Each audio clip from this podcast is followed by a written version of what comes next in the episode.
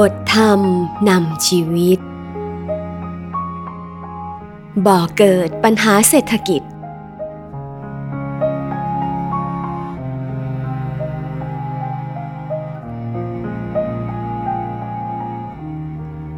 ปัญหาเศรษฐกิจที่แท้จริง ก็คือปัญหาที่เกิดมาจากความขาดแคลนปัจจัยต่างๆ ที่ทำให้เกิดทุกทางกายนั่นเอง ทุกทางใจไม่ใช่ปัญหาเศรษฐกิจ แต่เป็นผลพวงที่เกิดมาจากปัญหาเศรษฐกิจ จะแก้ปัญหาเศรษฐกิจต้องแก้กันที่ไม่ให้เกิดความขาดแคลนปัจจัยต่างๆ อันจำเป็นสำหรับชีวิต ให้ชีวิตดำรงอยู่ได้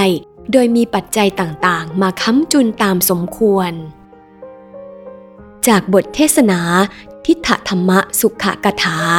22 พฤศจิกายน พุทธศักราช 2540